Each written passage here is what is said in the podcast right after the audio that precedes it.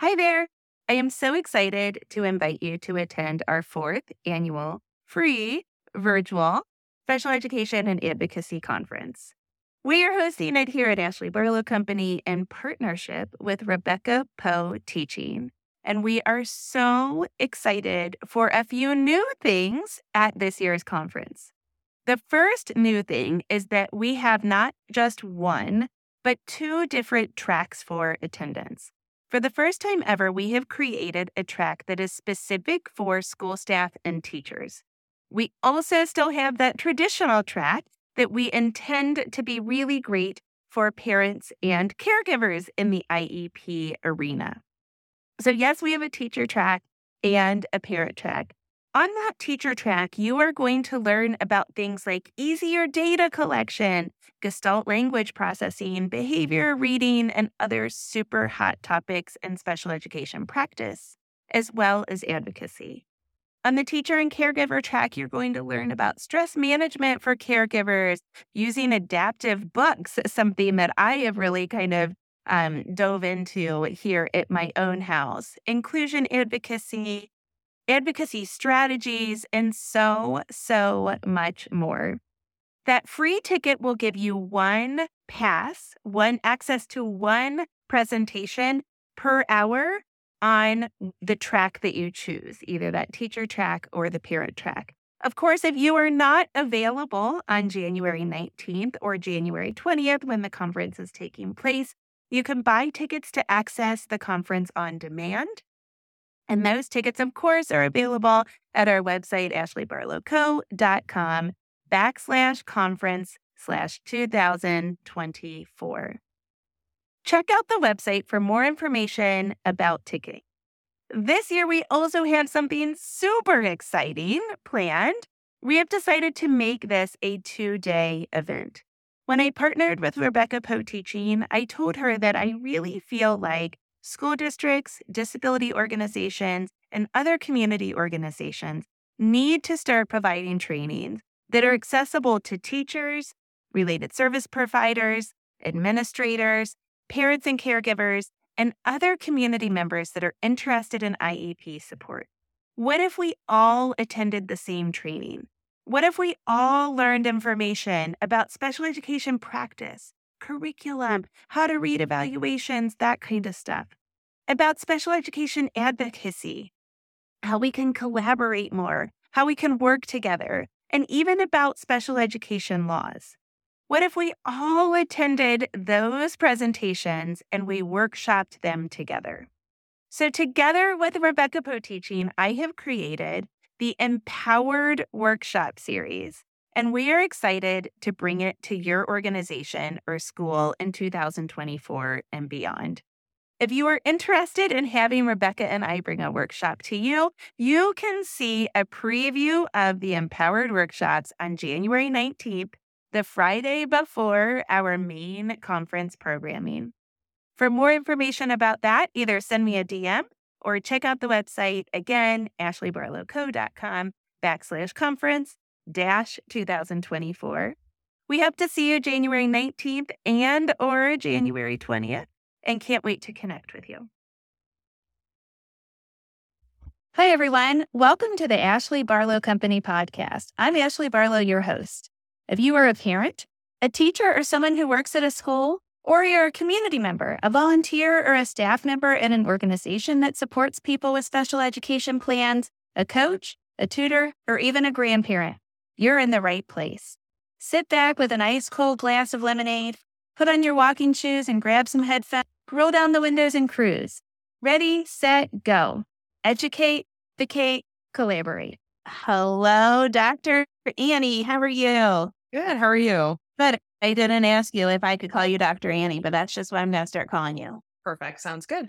okay. I think I should probably have said, is that an okay thing to call you? It is. It's funny. At the, uh, it, it depends. If I'm talking to a parent, usually I have them just call me Annie, but in a meeting, sometimes Dr. Annie is helpful. Yes. As is gray hair. I have learned that age has helped me quite a bit. Yeah, yeah, that's funny. Welcome to the podcast. I'm so happy to have you here. Behavior topics are always very popular. And so I'm really happy to have connected with you, and I hope you can be a great resource. why don't we start off by having you tell us a little bit about yourself? Sure. I'm so happy to be here. First off, I always start with I am a mother of three children who have been amazing to watch grow up, although I feel like we still have the teen years to tackle. So I have a 12, 9, and 6 year old. About to get fun. It is about to get fun. And my currently, I am an IEP advocate. That's most of what I spend my time doing and and a behavior analyst right? So i i never let that behavior analyst piece of me it's always there it was my practice and my training and currently i support families combining that behavior analysis and iep advocacy to help kids in school do better. So typically families will call me when there are significant challenges or lack of progress due to behavior and the reason i got there we can like rewind i was a special ed teacher in Virginia and Washington State, which I loved dearly. And then I had a consultant from the University of Washington helping us with a case. And she told me that there was a space in the doctoral program at the University of Washington and wanted to know if I wanted to join. So I did, and I got my PhD in special education. Then also got all the classes and supervision for being a board certified behavior analyst or BCBA. And then I had a daughter who had a skull deformity when she was born. And so she had major skull reconstruction, and we had to go through early intervention and things like that. So I feel like my whole world came together around yeah. her when she was younger and an infant. And and then I wanted to have some more flexible hours. So as I looked to being a clinical behavior analyst, a lot of that was on nights and weekends. And she, I felt like she needed me on those nights and weekends. And so I decided to look for something that was more during school and school aged school time services. So I could be with her more. That's then when I looked at advocacy because those are during school hours. IEP meetings and meeting with families were mostly during school hours. Yeah. That is incredible. That's a really cool journey. And I, are you a member of COPAA? I am, mm-hmm. yes. Yep. Yeah. So I know a lot of people through COPAA, and I don't know a whole lot of people that took that path to advocate through behavior thing. But holy cow, in 2023 is it's so important because I think it's fair to say that almost all humans have had a behavioral or a social emotional component to change related to the pandemics. Man, I wish you were here. I love it. I think that was something that a lot of people ask me, like, how did you get into advocacy? And really, it was almost by accident. I just started helping families in the IEP process and then realized that I knew a lot about special education and how can we get all that I learned about special education, even in the IEP, because so much of what was happening in this school wasn't well documented. And so as we then developed a little bit of a process of if we're doing it anyway, put it in the IEP. So yeah. The approach that I take. Yeah, but that is how my path started as well. And I think there's a lot of us that start that way. Like a lot of tutors that are like, oh, yeah, sure, I'll come to your meeting. And then they're like, I'm actually good at this. I should get more training. And yeah, yeah. Why don't we start by talking about what you do as a BCBA? So, what does a BCBA do? What is this kind of behavior thing? Because I think a lot of people are like, should I get somebody involved to talk about behavior, but they really don't know what to do. Sure. BCBA is a board certified behavior analyst who has taken at least master's level classes and done a whole lot of hours. It depends. Sometimes our hours are evolving. So some most people have done at least 2000 hours of supervision, sometimes more depending on when you got your supervision. And then you have to pass a test and then continue to grow in your education and your supervision and your your practice. So really behavior analysts look at environmental variables that influence behavior. And so looking at people, places, things, and the individual and kind of the impact that has on behavior. And I think the really important piece is that behavior is not just challenging behavior, right? It's not just that problematic sense, but also things that may look more like rigid behavior or skills that need to be learned. So we spend a lot of time helping families with routines in the morning, uh, independent living skills, bathing, toileting. So those things haven't become problematic, but they parents need support in a more systematic approach to their child learning. Sometimes when people are saying, Do I need one of you? Right? Is it's a hard question to answer. Is if you feel like for parents anyway that you've done a lot of the parenting things, right? There isn't a manual, but if you spend some time online and you've tried to teach your child how to do something and it's just not falling in line with how you want it for your mm-hmm. family, and you might be thinking about reaching out, a behavior analyst could be somebody who could definitely help teach new skills, leisure skills, communication skills, leisure, as well as then creating a plan to help decrease challenging behaviors if that's something that also needs some more assistance. Yeah, and I'm happy that you focused on that piece to it. So, of course, you can look at problematic behaviors like aggression or the impact of impulsivity or something like that. But then also that I what I call human behavior, those activities of daily living or just things that happen along the way. Like I told you, my little boy is addicted to stuff right now. He likes to organize stuff. He likes to just have stuff he likes stuff everywhere. And and for him, that probably has a it's probably rooted in some anxiety and control stuff. So like figuring out ways around that, I think for me, I am a why person anyway. I probably should have been a, been a behaviorist because I'm like, oh, I want to know why something happens. And that's like the key to it all. Yeah, I'm happy that you mentioned that because I think a lot of parents only consult with the BCBA if they think that they've got a problem behavior. And sometimes it is different in each state, sometimes on what is covered by insurance. So, just to be super transparent, if your state covers ABA through medical insurance, sometimes that focus has to be on decreasing what would be interfering or problematic behaviors and to look at covering what we call kind of skill acquisition or learning new things. Sometimes that's not necessarily covered by insurance. So sometimes the narrow scope that people see behavior analysts in is really sometimes dictated by who's the funder. But that's where I say look broader, look look right. to people who you know can definitely help maybe outside of some of those na- narrow insurance covered. Darn it. It's always the insurance companies. yeah. And that's a very good point. So Another problem that I see families have generally, and we're gonna we're gonna get deeper into this stuff, but another problem that I see is that the system of supports don't always work well. So between I always tell parents that they are the general contractors of home and the community. And then the school people are really the general contractors of school. But because Congress did all this research and all of the research said, yes, parents need to be on these IEP teams, the, the thing that isn't written in the very implied is that all of those people have to talk about what's happening in all three of those venues home, community, school in order to facilitate a great IEP. And when the system of supports is working well behaviorally, how does that look?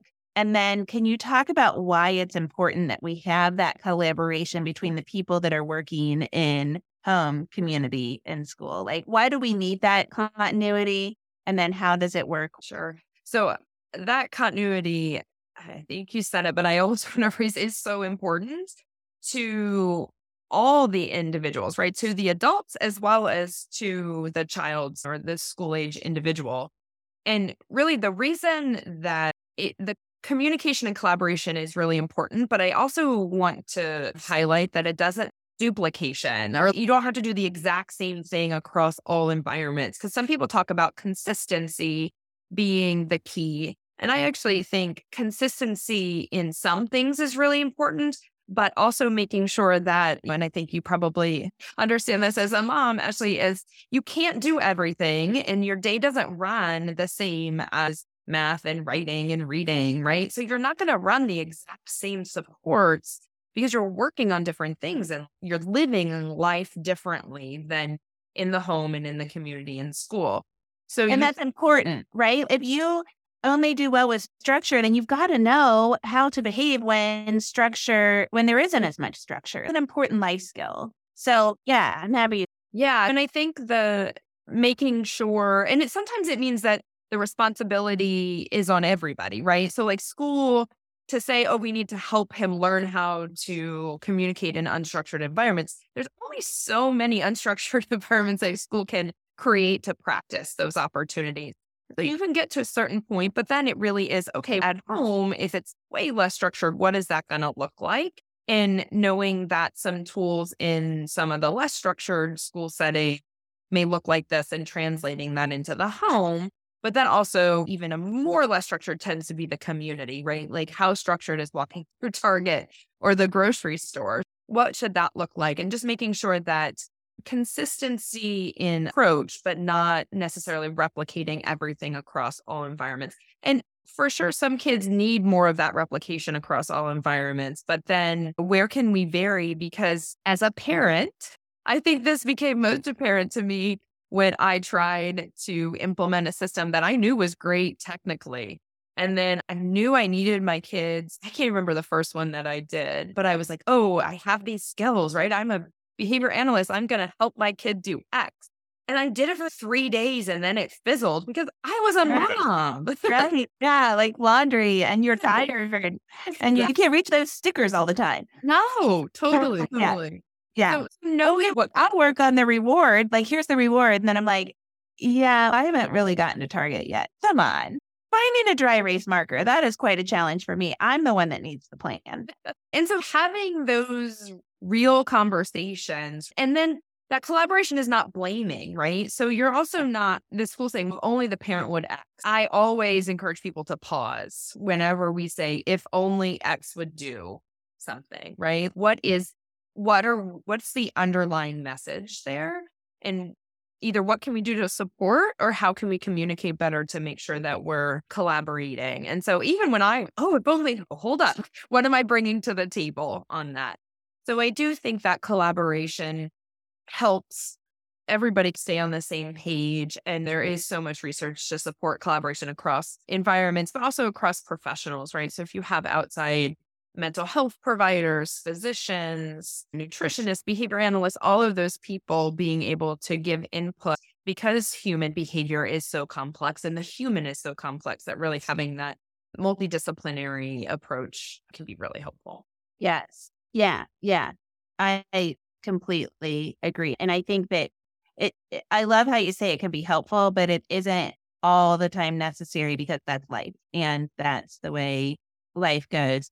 Let's talk about now. Listen, I've done probably two or three podcasts on the process of the FBA to the BIP. So we could talk for years about this, like there are entire college classes on this question. But generally speaking, how can BCBAs get involved in school for those problematic interfering behaviors as well as for kind of those ADL kind of human behaviors, as I call them? And then what's that process look like as you walk through analyzing the behavior and then eventually developing them? Sure. So I think it it does depend on where that behavior analyst is oriented in the team. So some school districts have behavior analysts that are part of their team and some have them as part of the district, right? So you have to request them. So knowing your resources within your district or within your school is really important to know whether or not quote, you need one, right? I think, and I'll talk about maybe how to think about that in just a second. Or if it's from, if you will, the outside, right? So are you bringing them as outside provider, or do you have somebody also as an advocate who might be there with you? And I think that getting to the point where you okay first it's also who important you bring i have many uh, colleagues who are very good technically right? Like they understand human behavior really well but you have to also have collaboration skills right? So you have to understand the context of the school you have to understand what is what IDEA mandates and that you can't the environmental are majorly impactful in a school. So you know who are the peers? The teacher you have to be able to analyze a lot of those variables that are hard to control as well because it is a school. Yeah, like perfect example that comes up all the time is the kid just doesn't like somebody. And and a lot of times it's because that person doesn't like the kid and the kid got really good EQ. And so the kid's like, I don't like this. I just listened to something on self regulation for kids with ADHD. It was actually for my conference that I just had. And I think it was Caitlin Mabry talked about emotional regulation for kids with ADHD. And she was talking about the rejection that kids feel. And like, I know for certain there were two IAs at my kids' elementary school. I know they don't listen, but if you are, hi, we've talked a lot of times about this. And they just didn't like Jack. They thought he was, his presence in that school was a nuisance. And Jack felt that. He felt that rejection. He felt that dislike. And, but that's like something you can't control, right? Because I can't say fire these people because Jack doesn't like them because they don't like Jack. So yep. there, some things are not controllable. And I see that a lot, don't you? Oh, yes. A lot, a lot. Also, things sometimes peers too, right? So sometimes it is the adults and the peers. And I have a classroom that gets really hot, right? And like the whole building is not hot, but one side of the classroom is hot. So the kid doesn't like to be hot, right? So there's all these pieces that really we can't control. And so we have to learn to take data on them and analyze them as part of the FBA. And I think that's where, when you look at an FBA, say it's already been done and you're looking at it as a parent and it just feels so general, I think that sometimes that's when behavior analysts might be helpful in that scenario to break down the details a little bit more also want to be super clear. We have amazing colleagues who do FBAs in the school systems as well. So the end all be all is not having a behavior analyst on your team. School psychologists, social workers, special educators definitely are all trained and able to do FBAs. And I think that I just want to make sure that it's not, oh, I've won some golden ticket by having a behavior analyst help me with my my FBA. But we are trained a little bit differently. So, really breaking things down and analyzing some sometimes micro details to help them know what can we change. And so I think that no, if you look at it, it just seems given a demand. That's oftentimes what I see on FBAs. Whoa, there's lots of kinds of demands. Are we talking about social? Are we talking about academics? And we can break down those academics. Is it writing? Is it answering? Right? Like we have to then really get into what I call the nitty gritty, which is not technical, but then we can come up with a way to support the student that is helpful, but not overbearing. So when we come up with a behavior plan, if the only FBA piece of information we have is given a demand, the intervention is supposed to match given a demand. That's all day long.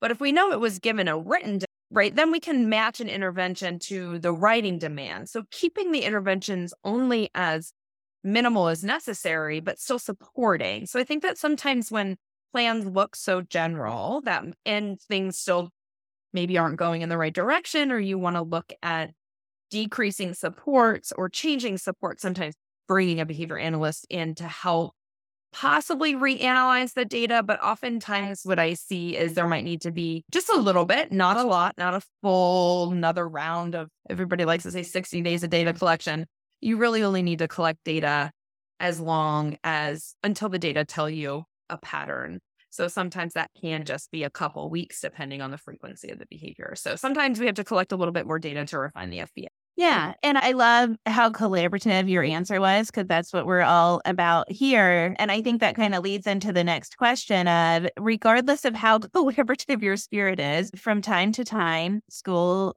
people are simply intimidated. So, a family says, I want to bring in my private BCBA, or I would like to hire someone to come in uh, as an expert, basically to help, to consult with the team and to look. And I know you work collaboratively with school districts all the time, but I'm certain that from time to time, you've got a district that's hesitant.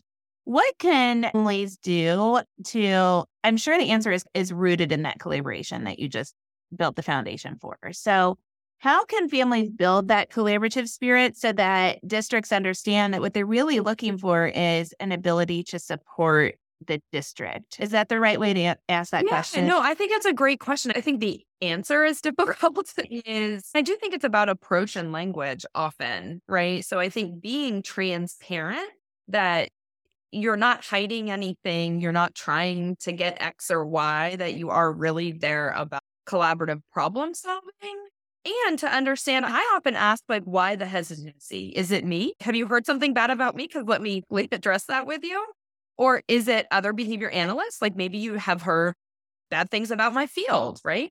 Is it about advocacy? Is it about somebody from the outside? Tell me where this is coming from so that I can give you more information. I may not change your mind, but at least I could give you more information around who I am, what I'm coming to do, or those kinds of things. So I think I also help support families in introducing me to the school so that it's in writing and I'm on that email to start that initial communication right away and just saying we've hired them if that's the case. I, we've hired dr annie to help us understand what's going on in school and we would like this collaboration to be from all sides. Can she talk to people?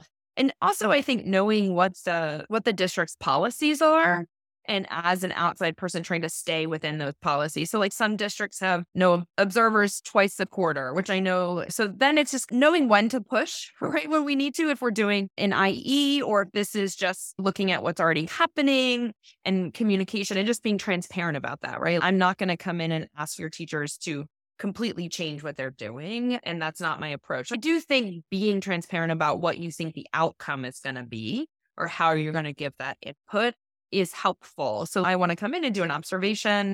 If the teachers were open to it, I think this data sheet might be helpful for a week. And then hopefully at the end, I will give you a page of recommendations based on all of the factors. Does that, so like, what do they want? And oftentimes I find that the teachers and the staff really do want the support. And so finding out how, what kind of support do they want is helpful. It's not always super agree like agreeable at the beginning, but I do think over the process with direct communication, it can get there. And you know what I just heard in your answer is twofold. The one thing I heard was a lot of humility. Please help me understand where your hesitancy comes from. So there's you start off with this really humble thing. And I think a lot of parents are making this argument or asking this request without the behaviorist there. And so they don't have the opportunity to address things. The other thing I heard that parents, I think, make a mistake doing all the time is parents go in with examples of things that the behaviorist has given them from home. So they give them like, they go in with a picture of their vis- visual schedule or a binder of visual schedules and first then charts and whatever. Sometimes the parents even describe the way they're implemented incorrectly. And like first first a task and then a task instead of first a task and then a reward or whatever it is. A lot of times they're describing things that the school's already doing, things that are like behavior not even 101, like behavior 58. And you're like, yeah, I'm already doing that. And then you can't describe that like spirit of the human that can come in and help us collaborate. And schools, I think, look people wanting to bring in their BCBAs as a security blanket. And they're like, yeah, we already got it. We've been doing first then and we do it correctly. So, yeah, I totally agree that your approach is effective. And when people take that approach, it has worked in my experience as well. And I think also, right, we started the conversation of just knowing that sometimes what works at home is not what should work or happen at school. Yeah. But why does it work at home? And if there's a similar situation, brainstorming and problem solving, if a first then works, then maybe maybe even a verbal first then might work at school. So, you know, when and how are they using it and things like that. So I think that translation from even the science and what's working at home into what's happening in the in the schools is just really important uh, conversation to have. Yeah, like one success story, big aha moment. Like I've been trying this and this, and Dr. Annie came in. She was in my house five minutes, and she said, "What about if we did this?" And, my God, I went to the bathroom or whatever it is, and you're like, "She's good." So I completely agree. Okay, so you're going to be speaking at Techniques for Success, which is a conference that's being put on with the National Down Syndrome Congress and three different Down Syndrome associations in the state of Maryland. It's held in Ellicott City on February 11th. Tell us what you're going to be talking about. Sure. So I am really excited to be talking about basically the intersection of executive functioning and behavior, and then the practical in home supports that parents can put in place to help with both executive function and behavior and how they interact with each other. But I think probably what parents can tell from hopefully this conversation is I don't want to show up and say, do this one intervention if your child, if this is what's happening at home, because really, truly, it has to fit into your family context. And it is coming together. The presentation is written, but I always continue to change it along the way, is to really give parents those reflective questions they can ask themselves on, okay, I need a visual, but what works for me for the morning routine or what works for me for getting in the car. How can I make things more predictable? How can I make things more visual and things like that? So I think really having parents have the time and parents and professionals, I know lots of other people attend, but thinking yeah. about parents applying some of these pieces without feeling like it has to happen all the time across all the days because I bring that to the table as a parent. I would say the only thing is they get food every day and love. And besides that, things are available. Sometimes Griffin Barlow says, Mom had a baby and forgot to feed it. and, you know, when everybody eats at a different time in your house, yeah. then he'll be known for a while and he's, Can I have some dinner? And I'm like, oh, Yes, your dinner's in the fridge. Yes. yes. Uh huh. And so I'll say, You had a baby and forgot to feed it. Like, he's totally happy. And he always calls the baby it, which makes it funny. And just to add to that, because I'm we emailed back and forth a couple times about this topic, because I'm like, this is what I'm seeing in my practice. This is what the leaders are seeing, the leaders of those Down syndrome affiliates and Maryland are seeing post pandemic, really specifically, but then a lot in particularly in pubescent kids with Down syndrome. We start to see that executive functioning start to get in the way. And lots of kids with ADHD, I think, struggle with that as well. You and I both agree that if we can really support those executive functions, then we can get to a place where we've got children that are that an inclusive environment is far more accessible to them because they can um, i don't want to say keep up because i don't think that's super respectful to them but they can access their environment with far more ease because they have different systems in place. Absolutely and i think about prepubescence just in general having one myself the ability to make their own decision right? And so with executive functioning deficits being planning, right? One major piece of planning. And so right. how can we provide the opportunities to, and the time for that planning, which is when kids gain so much confidence is I look at sometimes choice making as a really good strategy to get buy-in and cooperation. But then when I when you can just tweak it to actually planning of, you know, step by step, this is what they're going to do, or this is how it's going to go it mm-hmm. really creates that support in executive functioning. And I think the control piece of being in charge and self determination, there's just so many amazing things that if tweaking it about things like what you're wearing, but how do you plan what to wear? You have to know that you need a bottom and a top and an underwear and a socks. And hey, so I've got a question about this. Somebody just emailed me and asked me this, and I struggle with this too. I just did a whole podcast for the University of Cincinnati's special education program on self determination. It'll be released soon. Play. And yeah, it's great. Oh my gosh. The two professors, Catherine Doyle and Christine Carnahan, are like, absolutely incredible people. And they have their entire post secondary program founded in the principles of self determination. It's it's wonderful. Love. But this woman wrote me yesterday, and she has a pubescent, I would assume, based on this child's age, child with Down syndrome, very similar to mine. And I asked Dr. Katie and Dr. Christy about this too. This is off script too, Dr. No, that's all right. I'll take it. Get ready. Get ready yep. for it. Like you talked about buy in. So, at what point is how does that intersect with Mother Knows Best? Like, I know that you have to have a sport, you have to do something. If Jack was left to his own devices, he would be in this house and he would be stacking and unstacking magnetiles.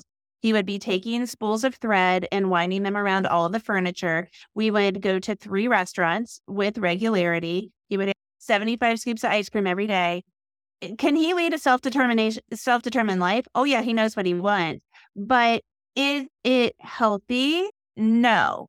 So i've shifted my shifted my focus and i don't know if this is the answer but i as a parent have shifted my focus a lot to the why. Like why is it important to have like to participate in lifelong sports? Why is it important to have friends and to leave our house and to go to different kinds of restaurants and that kind of thing? This mom wrote me and said, At what point do I just give in and let him win, essentially? So, like, how do we marry self determination? Mother knows best, or in other words, get their buy in to do that stuff. Yeah. I think this comes up probably for all parents, right? So, yeah. Yeah.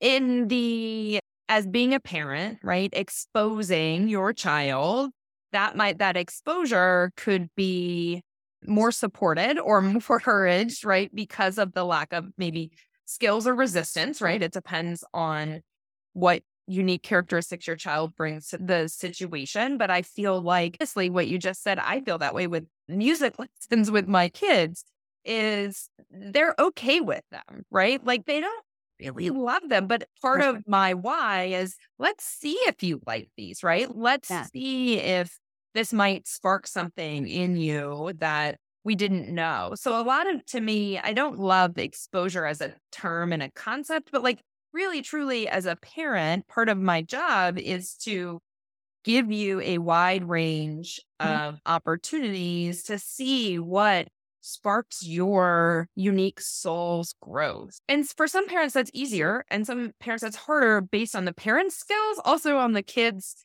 unique characteristics as well. So I, I also look at this in truly ages and stages of your life right? Yeah, yeah, yeah. If if you need to quote unquote give in for the next six months because something tells you that that's where you need to be as a parent, then stop it for six months. Yeah, I think the the to me, I would be super inspired by that parent's question in that they pause to stop and think about it. I, mm-hmm. you know, the pause and saying, okay, it, why is this important? Should I just give in?